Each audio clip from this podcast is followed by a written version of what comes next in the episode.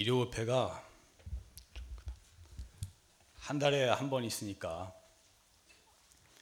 보통 4주일에 한 번 돌아옵니다. 근데 가끔 이렇게 좀 두세 달에 한 번은 한 5주일에 한 번 이렇게 돌아와요. 지난 4월 법회하고 이번이 5주째 오는데 이렇게 일요일회가 좀 길어지면 이 저의 법문을 기다리는 우리 팬들의 그 성원이 자꾸 답지합니다. 어떤 보살님은 이 제 법문을 들으면 이 생활의 활력소가 된다고 신신도 나고 활력이 생긴대요. 또 어떤 분은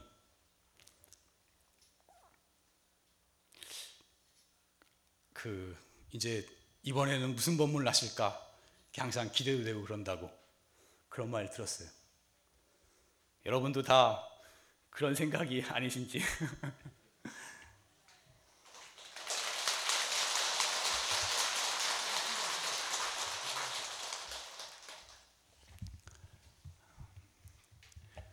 사실은 제가 오늘 조금 컨디션이 안 좋습니다.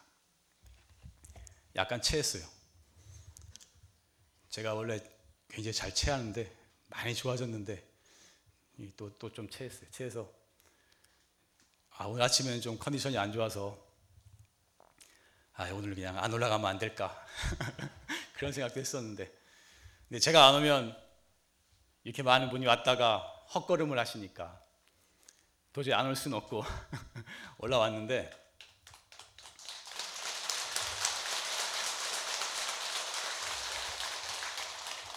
이렇게 여러분들 얼굴을 보고 이 빛나는 눈빛을 보고 그러니까 힘이 좀 납니다. 오늘은 또 좀 환상적인 이야기를 하겠습니다. 제가 이런 이야기를 좀 좋아해서 천상세계와 지옥세계 이런 이야기를 좀 하겠습니다. 대부분의 종교가 천당이 있고 지옥이 있다고 그렇게 주장을 합니다. 불교도 그 경전에 보면, 특히 대승경전에 보면 그런 이야기가 많이 나옵니다. 아미타경에 보면 극락세계가 나오는데, 그 극락세계의 화려하고 어마어마한 그 표현할 수 없는 이야기들이 아미타경에 나옵니다. 극락세계 사람들이 어떻게 살고 있는지, 그 세계는 어떻게 이루어져 있는지. 또 뭐 다른 대승경전 보면은 뭐 도솔천 얘기도 나오고 도리천 얘기도 나오고 야마천 뭐 이런 천상세계 이야기들이 막 나옵니다. 또 지장경을 보면은 지옥에 대한 얘기가 많이 나옵니다. 내가 한번 좀 봤는데 법문 때문에 막 너무 비참한 그 고통받는 이야기들이 많이 나옵니다. 근데 이제 현대에 들어오니까 사람들이 과연 이게 진짜 있느냐에 대해서 의문을 가진 사람이 많아졌어요. 옛 선사들께서는 극락과 지옥은 마음에 있다고 그러셨어요. 마음에. 극락이 따로 있고 지옥이 따로 있는 것이 아니라 내 마음 하나 편해버리면 이 자리가 그대로 극락이고, 내 마음 하나 화내고 성내고 원망하면 이 자리가 그대로 지옥이라고 그렇게 말씀하셨어요. 근데 사실 이 말씀이 사실은 가장 정답입니다. 가장 근본적인 것을 찔러서 말씀하신 것입니다. 사실은 모든 게 다 마음에 있어요. 마음으로부터 왔어요.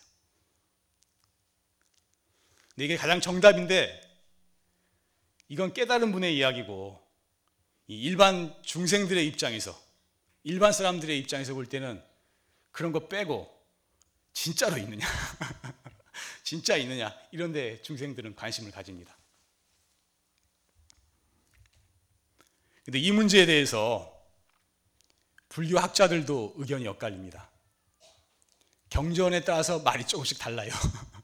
엇갈리고, 스님들도 견해가 다릅니다. 대부분 스님들은 경전에 그런 말씀이 있으니까 그런 게 있겠지 이렇게 말씀하시기도 하는데, 또 어떤 스님은 그거 다 방편이지, 착한 일 하고 나쁜 짓 하지 말라고 방편이지, 그거 다 마음 잘 쓰면 되는 거지 그런 게 어디 있겠나 이렇게 말씀하시는 스님들도 있습니다. 큰 스님 중에서도 그렇게 말씀하시는 분이 계세요. 요즘은 경전을 합리적이고 과학적으로 보려고 하는 성향이 강하기 때문에 이런 주장들도 많이 나옵니다. 얼마 전에 제가 불교신문 보니까 어느 스님 법문을 하셨는데, 그 법문 내용을 잠깐 보니까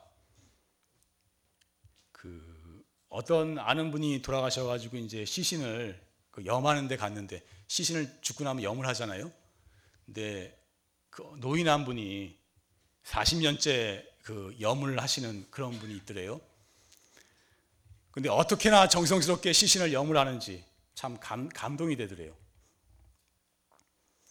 그 부부가 살을 맞대고 살다가도 일단 죽으면 무섭다 그러는데, 가까이 가기도 싫어하는데, 저 사람은 어떻게 저렇게 죽은 시신을 저렇게 정성스럽게 염을 하는가 그런 생각이 들었대요. 그래서 그 염장이 노인한테 가서, 아니 시신 이렇게 만지는 게 무섭지 않냐고, 이게 다른 시신도 다 이렇게 정성을 들이냐고 이렇게 물어봤대요. 그러니까 염장이 노인이 말하는 게, 살은 사람은 시비분별이 있고 지위고하가 있고 높니 낮니 옳고 그런 이런 걸 따져서 오히려 살은 사람이 무섭지, 죽은 사람은 시비 분별이 다 끊어졌어요. 아무것도 없대요. 사실 하나도 안 무섭다는 거예요. 오히려 사는 사람이 무섭지. 그래서 시신을 보면은 꼭 가족들 시신 같고 내 죽었을 때의 시신 같고, 그래서 정성스럽게 염을 하게 된다고 그렇게 말하더래요. 그래서 그 사람한테 참 많은 것을 배웠다고 이런 법문을 제가 봤어요. 근데 그 염장이 노인이 스님한테 묻기를, 그런데 스님, 불교에서는 멀리 서방 정토에 극락세계가 있다 그러고 저 밑에는 지옥세계가 있다 그러고 그러는데 정말로 있습니까? 이렇게 묻더래요. 근데 그 스님이 앞이 캄캄하더래요. 도대체 뭐라고 대답해야 될지 모르겠대. 자기가 직접 본 것도 아니고,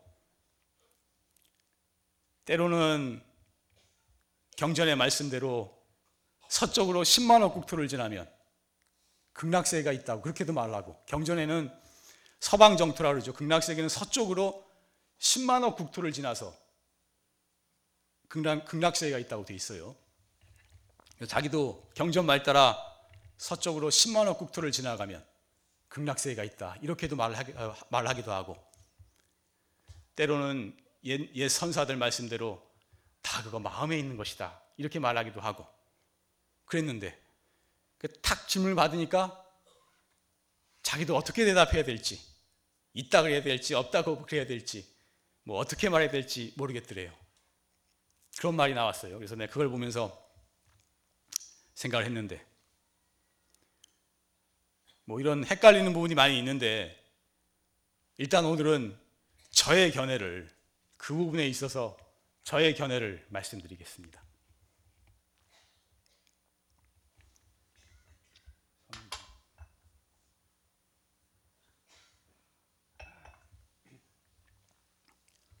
저의 견해는 이 깨달은 사람의 입장에서가 아니고 우리 일반 사람들 입장에서 볼 때 저의 견해는 이런 세계가 다 있다는 것입니다.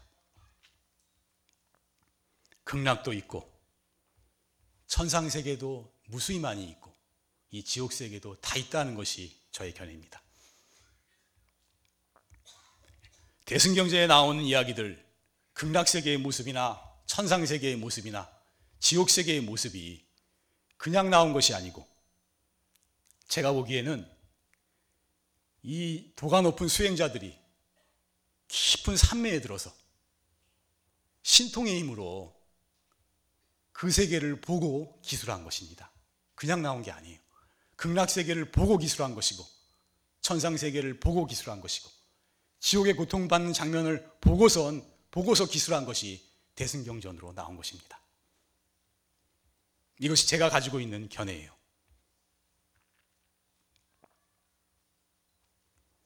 능행스님이라고 비구니 스님이 계신데 여러분들 알지 모르겠어요. 저도 본 적은 없어요. 책을 통해서만 잠깐 봤는데, 비구니 스님인데 불교계 최초의 호스피스 활동을 시작한 분이에요. 호스피스가 뭔지 알죠? 이제 말기암 환자나 이제 죽음을 얼마 앞둔 시한부 인생을 사는 사람들, 그 사람들이 이제 편안하게 죽음을 맞이할 수 있도록, 편하게 갈 수 있도록 옆에서 도와주는 그런 걸 하는 거죠. 예전에 불교계는 그런 게 전무했어요. 근데 지금은 이제 좀 자꾸 생겨나고 있는데, 이 능행스님이라는 비구니 스님이 불교계에서는 최초로 이 호스피스 활동을 시작했어요. 근데 이 비구니 스님은 이 말기암 환자나 이렇게 죽음을 앞둔 사람한테 무엇을 가르쳤냐 하면 나무아미타불 염불나게 가르쳤어요. 나무아미타불. 아미타경에 보면 아미타 부처님의 48대 원이 나옵니다. 아미타 부처님은 부처를 이루기 전에 48가지 원력을 세웠다 그래요. 48가지 48대 원을 세웠어요. 그 48대 원 중에 하나가 나의 이름을 간절히 부르는 자가 이 극락에 왕생하지 못하면 나는 부처를 이루지 않으리라. 이런 원력이 있어요. 아미타불의 원력에. 그래서 이 아미타불의 원력에 의지해서 아미타 부처님을 간절히 극락 정토에 태어나기를 바라면서 아미타 부처님을 간절히 염하는 것을, 염불하는 것을 이 불교에서 정토 사상이라고 해요. 정토 사상. 극락 정토, 정토 사상이라고 합니다. 그래서 이렇게 아미타불을 환자들한테 가르쳤는데,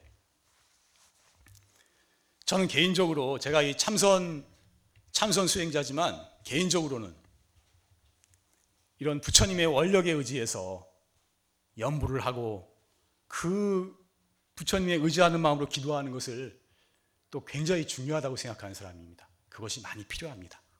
필요하고 이것이 불교 대중화를 위해서도 상당히 필요하다고 생각합니다. 또 죽기 얼마 안 남은 사람들은 사실 참선을 가르쳐도 이거는 그 참선은 참 힘없기가 어려워서 좀 큰 효과를 보기는 어렵지 않을까. 이런 때는 염불의 방법이 쉬우면서도 가장 효과적인 방법이 아닌가. 저는 그렇게 생각을 하고 있는데, 이 능행스님은 환자들한테 나무아미타불 염불을 시켰어요. 근데 그 스님 쓴 책을 보면은 이제 그 환자가 이제 임종이 다 돼서 이제 지키고 있는데, 환자가 이제 임종하는 걸 봤어요. 보는데 바깥이 훤하더라는 거예요. 바깥이 훤해서, 아니 날이 밝았는가 해서 문을 열어봤는데 훤한데 시계를 보니까 새벽 3~4시, 한겨울인데 깜깜할 텐데 훤하더라는 거예요. 그래서 능행스님 말로는 아미타경에 아미타불을 일심으로 간절히 부르는 자가 이 숨을 거두게 되면 아미타 부처님께서 그 사람을 맞이하러 오신다, 이렇게 돼 있어요. 그러니까 부처님이 맞이하러 오시기 때문에 환하게 밝다는 거예요. 낮은 줄 알고 밝았다는 거예요. 근데 자기가 그런 경험을 한두 번을 한 것이 아니고 여러 번에 걸쳐서 아미타불을 간절히 부르던 사람이 숨을 거뒀을 때 이 깜깜한 밤중이 밝아지는 체험을 했다고, 여러 번을 했다고 그렇게 적고 있어요. 근데 저는 그런 걸 믿는 사람이에요. 제 개인적인 견해는 저는 그런 걸 믿는 사람입니다.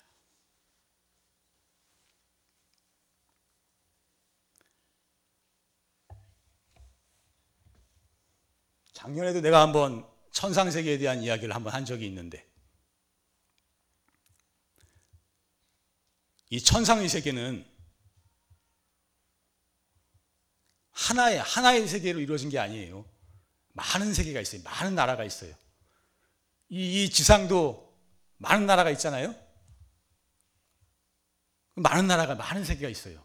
그리고 거기도 수준차가 나요. 이 지상도 잘 사는 나라 있고 못 사는 나라 있고 뭐 하여튼 엄청나게 빈국 있고 독재치하에 고통받는 나라도 있고 굉장히 선진국도 있고 그렇잖아요. 이 천상세계도 수준차가 납니다. 많은 세계가 있고. 근데 천상세계, 높고 높은 천상세계는 아무나 못 가요. 어떤 사람이 가느냐? 자기 마음이 거룩한 경지에 이른 마음을 닦은 수행자만이 가는 것입니다. 그래서 이 천상세계는 최고 높은 분들은 다 수행자예요. 다 불교 수행자예요. 다른 종교 이런 말 들으면 기분 나쁘겠지만 천상세계는 불교가 압도적인 것입니다. 게임이 안 돼요. 상대가 안 돼요. 그런데 그래서 경전에는 28천이 나옵니다. 28천. 28개의 천상세계가 나옵니다. 3개 6천, 6개 18천, 아니, 거꾸로 잘못되네. 6개 6천, 3개 18천, 무색계 4천 이렇게 28개의 천상세계가 나옵니다. 그래서 절에 가면 새벽에 대종을 몇 번 친다 그랬죠? 내가 작년에 한번 얘기했는데 그거 기억하는 사람 없죠? 새벽에는 계속 28번을 친다고 말해. 28번. 28천이기 때문에. 저녁에는 대종을 33번을 친다 그랬어요. 도리천 천상세계가 33개로 이루어져 있어서 그 세 개 닿기 위해서 33번을 친다고 내가 그렇게 얘기를 했습니다. 근데 경전에는 28천이 나오지만 제가 보기에는 사실 28천 대표적인 거고 그거보다 훨씬 많은 세계가 있지 않는가 저는 그렇게 생각하고 있습니다. 다른 종교의 세계도 있고 다른 세계도 있고 끼리끼리 모이는 거라 이것도 굉장히 많은 세계가 있지 않는가 저는 그렇게 생각하고 있습니다. 그래서 이 천상세계는 어떤 종교를 믿어야만 가는 게 아니에요. 사실 어떻게 보면 종교하고는 큰 관계없이 이 남에게 베풀고 선한 일을 많이 한 사람, 헌신적으로 사는 사람, 바르게 수행한 사람, 이런 사람은 누구든지 가는 것입니다. 그러니까 다른 종교처럼 자기 종교 안 믿으면 안 된다 이런 게 아니고 종교하고는 별 관계없이 그렇게 훌륭하게 사는 사람은 누구든지 가는 것입니다. 그래서 어떻게 보면 종교를 믿는 것 자체는 큰 의미가 없는 거예요. 어떻게 보면 절에 나가고 단순히 교회에 나가고 이게 중요한 것이 아니고 우리가 절에 왔으면 불법을 믿어서 부처님의 가르침에 의해서 우리 마음을 바꾸고 행동을 바꾸고 삶의 태도를 바꾸는 것이 그것이 중요한 것입니다. 단지 절에만 나오는 것, 단지 교회만 나가는 것은 사실 별 의미가 없는 거예요.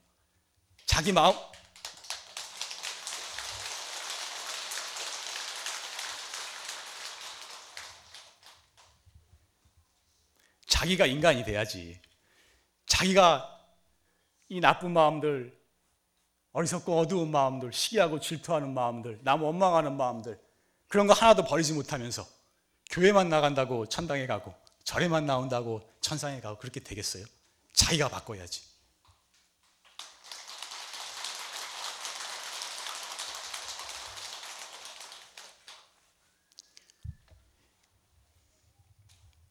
이태석 신부라고 여러분들 아실지 모르겠는데 나도 잘은 몰라요. 근데 신문에 잠깐 봤어요. 왔는데 그럼 아프리카 가셔가지고 평생 봉사하시다가 뭐 그렇게 돌아가셨다고 그러대요. 참 훌륭한 분들이 있어요. 불교보다도 이렇게 봉사 활동을 더 훌륭하게 사시는 분들이 있어요. 그리고 카톨릭 쪽에 보면은 수사라 그래가지고 난 잘은 모르지만 진짜 수행자 같이 사시는 분들이 많이 있대요. 그래서 수도원 생활을 하는데 뭐 겨울에 불도 안 넣고 아주 근검절약하고 청빈하게 산답니다. 살면서 하루 종일 기도하고 그렇게 사시는 분들이 있대요. 근데 그런 분들은 제 개인 생각에 그렇게 평생을 살면은 당연히 천상에 가지 않는가 저는 그렇게 생각합니다. 그래서 불교도 계행을 잘 지키고 수행을 바르게 하면 당연히 그렇게 되는 것이고, 또 종교가 없는 사람이라도 참 훌륭하고 사회에 이렇게 사회에 많은 사람을 위해서 좋은 일 하시다가 가시는 분들이 있어요. 그런 분들도 역시 천상에 가지 않는가, 저는 그렇게 생각하고 있습니다. 근데 여기서 중요한 것은 천상에만 간다고 끝나는 게 아니에요. 해결되는 게 아니에요. 천상에 가면 그때 비로소 또 다른 걸 알게 되는 겁니다. 뭐냐? 천상 세계가 영원하지 않아요. 완전하지도 못해요. 천상은 기본적으로 다른 사람을 도와주고, 다른 사람의 어려움을 없어주고, 어려운 사람 도와주고, 이런 공덕의 힘으로 가게 되는 것입니다. 근데 그 자기가 베푼 공덕의 한량이 있기 때문에 자기가 받아야 할 복도, 복력도, 복락도 한량이 있는 거예요. 천상도 수명이 있어요. 거기다 누리다 보면은 다시 떨어지게 되는 거예요. 다시 윤회의 세계에 떨어지게 됩니다. 그리고 또 천상도 완전하지를 못해요. 거기도 이 환경은 엄청나게 좋은데 마음의 문제가 해결이 안 돼 있어요. 거기도 시기가 있고 알력이 있고 대립이 있고 다툼이 있어요. 마음의 고통이 완전히 없어지질 않는 세계예요. 그렇기 때문에 이 천상세계에 가더라도 가게 되면 알게 된다는 거예요. 뭘 아냐?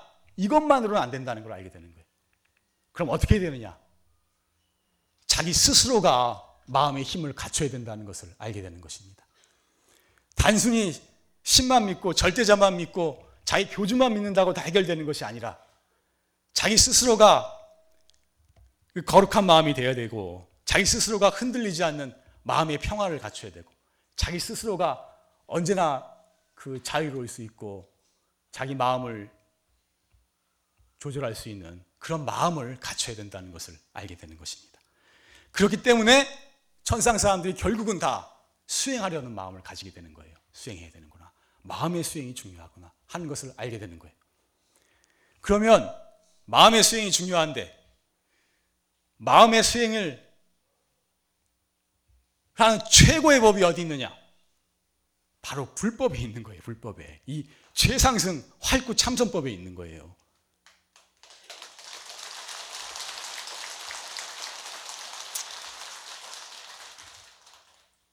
그래서 결국 그 사람들도 다 수행에 발심을 하게 되고 결국에는 이 최상승법인 불법에 들어오게 되는 것입니다. 환상적인 소리죠. 사실 이런 말은 딴 데 가서는 들을 수 없어요. 이건 책에 나오는 소리도 아닙니다. 제가 원래 좀 이런 부분에 좀 남다른 경험이 많고 또 이런 데 많은 확신이 있기 때문에 제가 이런 이야기를 여러분들한테 드릴 수가 있는 것입니다.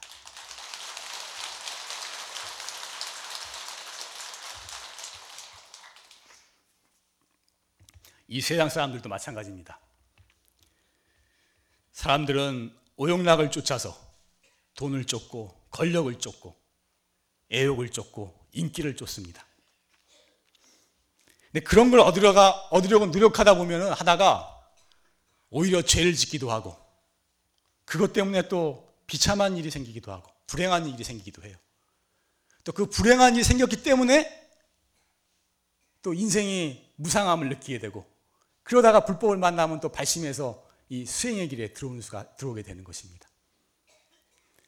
또 설사 그런 것을 돈을 가지고, 돈을 많이 벌고 권력을 가지고 뭐 인기를 얻고 이런 성공을 했다 해도 그걸 가져도 그것이 완전한 행복이 아니라는 것을 결국은 다 알게 되는 것입니다. 그래서 진짜 영원한 행복의 세계를 구하게 되고 영원한 문제를 해결하고자 하는 마음이 생기게 되고, 그러다가 여러 생균회하다 보면 불법을 만나서 발심해서 이 불법에 들어오게 되는 것입니다. 제가 보기에는 정신세계의 수준이 높은 사람일수록 인생에 대한 깊은 통찰이 있고 생각이 깊은 사람일수록 더욱더 빨리 불법에, 특히 마음을 닦는 수행의 법에 더욱더 빨리 들어오게 되는 것입니다. 그래서 제가 많이 주장하는 건데 결국은 다 불법에 기여하게 되는 것이, 이 영원한 문제를 해결해야 되는데 영원한 문제를 해결하는 길이 마음의 문제를 해결하는 데 있거든요. 그래서 결국은 이 마음을 닫고 이 마음을 깨닫는 불법에 다 기여하게 되는 것입니다.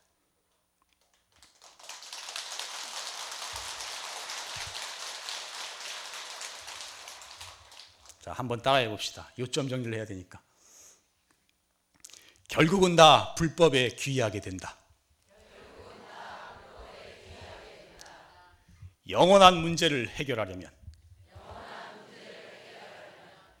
마음의 문제를 해결해야 하기에 결국은 마음을 닦아 깨닫는 불법에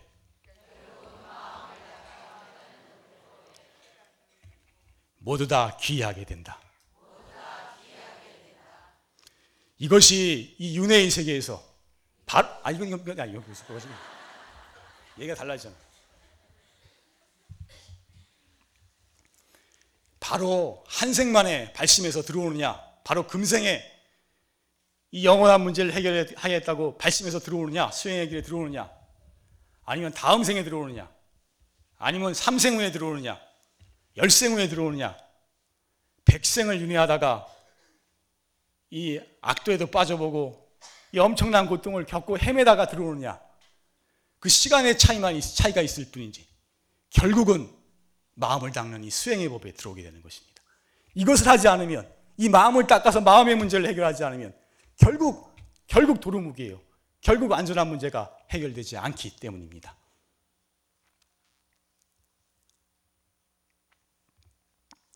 난 열을 안 내고 항상 얘기하려고 그러는데 오늘도 내가 컨디션도 그렇고 내가 말하다 보면 항상 열을 내서 얘기하게 되는 경향이 있어.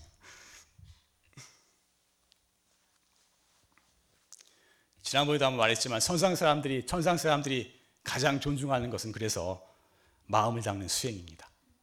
수행자를 가장 받들고 존중한다 그랬어요. 천상 사람들이 수명이 다해서 떨어지게 되면 어디다가 수명을 구하느냐 하면 지상에 누더기 입은 수행자에게, 그 수행자를 향해서 꿇어엎드려 절해서 수명을 구한다고 했어요. 그래서 가장 존중하고 받드는 것이 마음을 닦는 수행자인 것입니다. 그들은 워낙 좋은 세계에 살기 때문에 돈 많은 사람 제발 부럽지 않아요. 권력 있는 사람 부럽지 않아요. 뭐 인기 많은 사람 하나도 부럽지 않아요. 그런 거 높게 안 봅니다.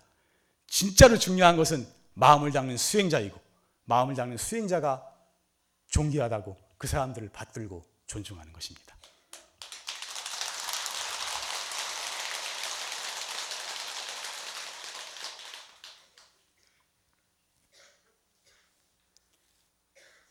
옛날 중국에서 어느 스님이 그래서 이런 말씀을 하셨어요. 다른 종교는 다 하늘을 의지해서 종교를 세웠다. 하늘을 받들고 하느님을 받들고 하늘의 신을 받들고 그 말에 절대 복종하고 따르는 하늘에 의지해서 종교를 세웠지만 불교는 하늘에 의지해서 세운 게 아니라는 거예요. 불법은 하늘이 존중하는 종교다.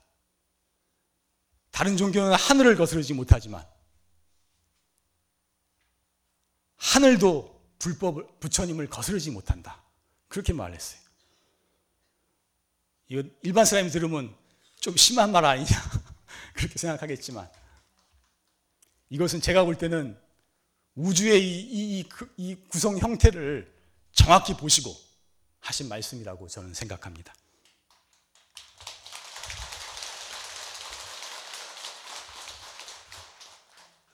그러므로 이 참선법은 인간에서도 최상 가는 법이고 천상에서도 최상 가는 법이고, 그래서 인간과 천상을 뛰어넘는 최상승법이라고 그렇게 말을 하는 것입니다.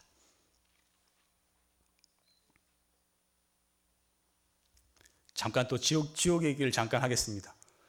하는 김에 지장경에 보면은, 나도 잠깐 봤는데 오늘 지장경에 보면 지옥 얘기가 많은 지옥이 나와요. 이름도 엄청 많더라고. 왜 이렇게 많은지 몰라. 많이 나오는데 지옥은 엄청나게 고통스럽답니다. 그래서 경전에는 일일이랴 만사만생, 하루 밤낮에 10,000번 죽고 10,000번 태어난다 이렇게 돼 있어요. 사람이 고통을 가해서 죽으면 고통이 끝나잖아요. 그러니까 그것만으로 끝나면 안 돼. 너무 죄가 많기 때문에 다시 살아난다 그래. 살아나서 또 죽음의 고통을 당하고 또 죽음의 고통을 당하고, 그래서 하루에 10,000번 죽는 고통을 당한다 이렇게 경전에 나와 있습니다.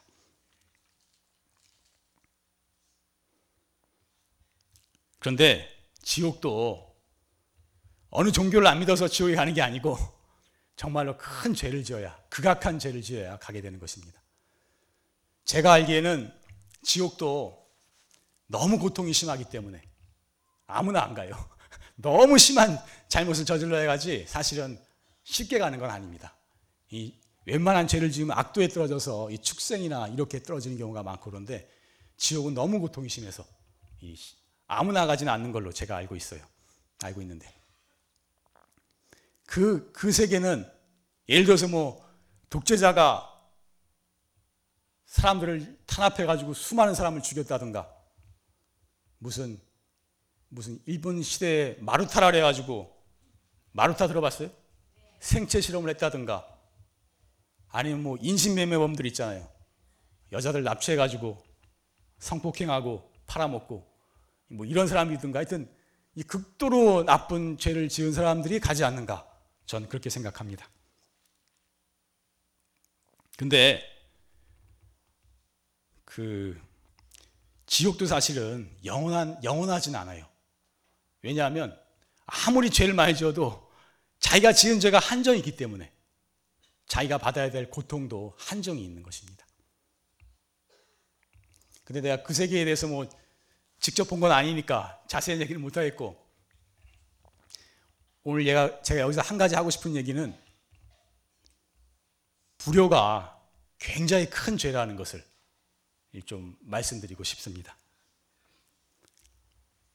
지금은 이제 전통 사상이 많이 무너지면서 효 사상도 많이 무너지고 있는데,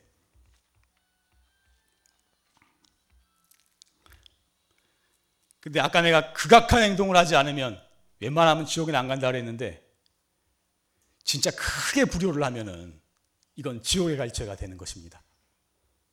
부모님을 상습적으로 협박한다든지, 상습적으로 뭐 폭행을 한다든지, 이런 죄는 진짜로 지옥에 떨어질 큰 죄가 되는 것입니다.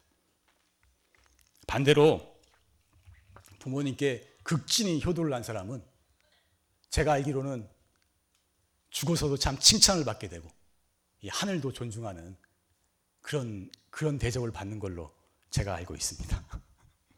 환상적인 소리지만. 그리고 오늘 잠깐 얘기를 하고 싶은 게, 이 부모님 어른을 모시는 법에 대해서 잠깐 얘기를 했으면 좋겠어요.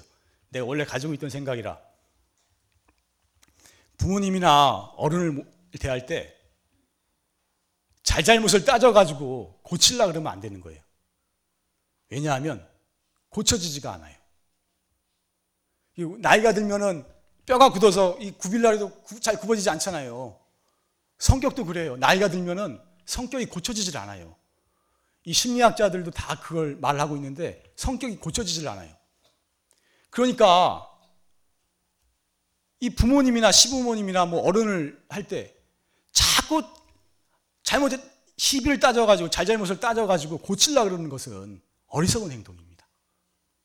자꾸 시비를 따지면 아이 네 말이 옳다 이렇게 인정할지 몰라도 금방 도루묵이에요. 도루묵이고 고쳐지지도 않고 마음의 앙금만 남고 갈등만 생기고 불화만 생기는 것입니다. 고쳐지지 않는 것을 자꾸 고치려고 하는 것 자체가 잘못이라는 거예요. 그래서 부모님을 모실 때, 어른을 모실 때 나이 든 분은 고쳐지질 않으니까 잘잘못을 따서 고치려고 그러면 안 돼요. 그러면 안 되고 되도록 그냥 자기가 숙이고 맞춰드리고, 그렇게 맞춰드리는 것이, 그것이 현명한 방법입니다. 그것이 어떻게 보면 효도하는 길이에요.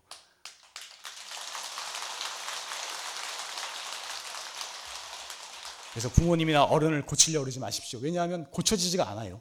그것은 오히려 불효하는 길이 되고 마음만 상하는 길이 되는 겁니다. 자기가 숙이고 자기가 맞춰주는 것이, 그것이 현명한 길입니다.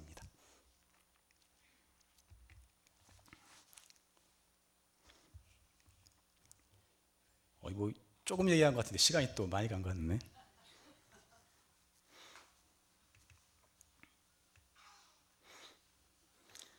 죽어서 좋은 곳에 가려는 것은 어떻게 보면 인지상정입니다. 사람들이 다 가지고 있는, 누구나 다 그렇게 되고 싶어하는 마음이 있어요. 그런데 죽어서 좋은 데 갈 걸 걱정할 게 없어요. 지금 살아서 잘 살면, 지금 살아서 바르게 살면 죽어서는 아무 문제가 없는 거예요. 진짜 이 살아있을 때 열심히 살고 최선을 다해서 살고 이 불법에 의지해서 바르게 수행하면서 사는 것, 그것이 중요한 것입니다. 그렇게 살면 최고 좋은데 그냥 저절로 가게 돼 있는 거예요. 지금 살아서 잘 살 생각을 해야지, 살아서는 정말 마음을 바로 쓰지 못하면서 죽어서 좋은 데 갈 걸 생각하는 것은, 그것은 어리석은 것입니다. 지장보살님 발언에 이런 게 있어요. 지장보살님께서 수행자 시절에 수행하실 때 그런 발언이 있어요. 내가 불법을 듣고 배울 수가 없다면 나는 천상에 가는 것도 원치 않습니다. 내가 불법을 듣고 이 불법을 공부할 수 있다면 나는 지옥에 가는 것도 마다하지 않겠습니다. 그런 발언이 있어요. 천상에 가고 지옥에 가고 좋은 세계에 가고 이게 중요한 것이 아니라, 이게 우리 부처님 법을 믿고 이 법에 따라서 얼마나 바르게 수행하고 마음을 쓰고 살아가느냐, 이것이 중요한 것입니다.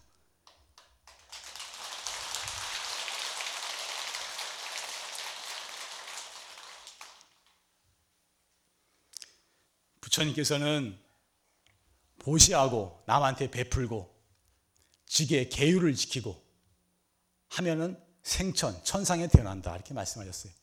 보시, 직의, 생천, 이것이 초기 불교의 삼론이라고 하는 것인데, 다른 사람한테 항상 베풀면서 살고 나누면서 살고 그리고 계율을 지키고 살생하지 말고 삿된 음행하지 말고 남한테 남을 속이고 해치지 말고 이러한 계율을 지키고, 그렇게 하면은 천상에 간다고 말씀하셨어요. 남한테 베풀면서 사는 것은 굉장히 중요합니다. 우리가 다른 사람한테 베푸는 삶이, 나누는 삶이 사실은 이 불국토를 앞당기는 길입니다. 그리고 또 한 가지 진짜로 중요한 것은 마음을 닦는 수행, 이 참선법이 정말로 중요한 것입니다. 제가 아까도 여러 번 강조했지만 온 하늘과 땅이 다 받들고 존중하는 것은 이 마음을 닦는 수행이에요. 그래서 참선법은 천상천하에, 하늘 위 하늘 아래 모든 존재들이 다 가장 중요시 여기는 최상의 법입니다. 인간으로 태어나서 할 수 있는 가장 가치 있는 길입니다. 원장스님 법문에 인간으로서 목숨을 바칠 길은 이 공부 하나밖에 없다, 그러셨어요. 그런데 그 말이 정말로 진실한 말씀입니다.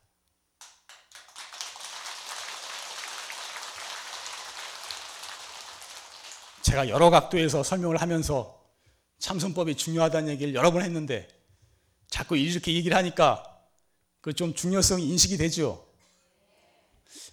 대답이 작네.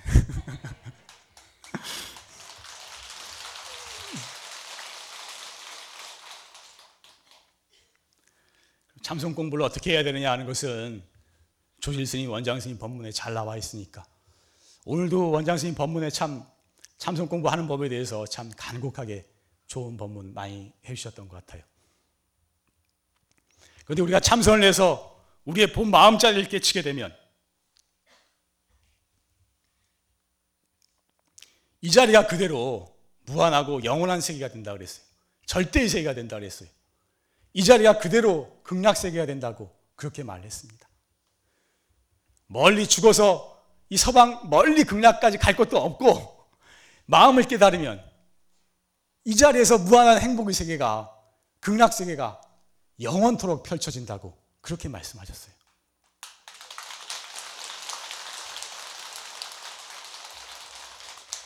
근본은 다 우리 마음에 있는 것입니다. 그래서 이 마음을 닦는 참선법이 그렇게 중요한 것입니다. 그래서 이 불법을 만났더라도 다른 법도 다 필요하지만 참선법을 만나지 못하면 정말로 불법을 만난 보람이 많이 떨어지는 것입니다. 그래도 불법하고 인연을 지었다는 것만으로도 굉장히 중요하긴 하지만 그래도 이 참선법을 알지 못하면 이 불법 만난 그 가치가 많이 떨어지는 것입니다.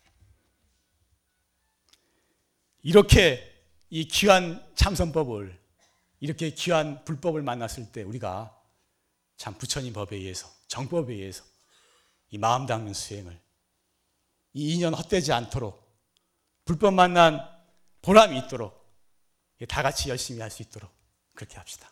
네, 마치겠습니다.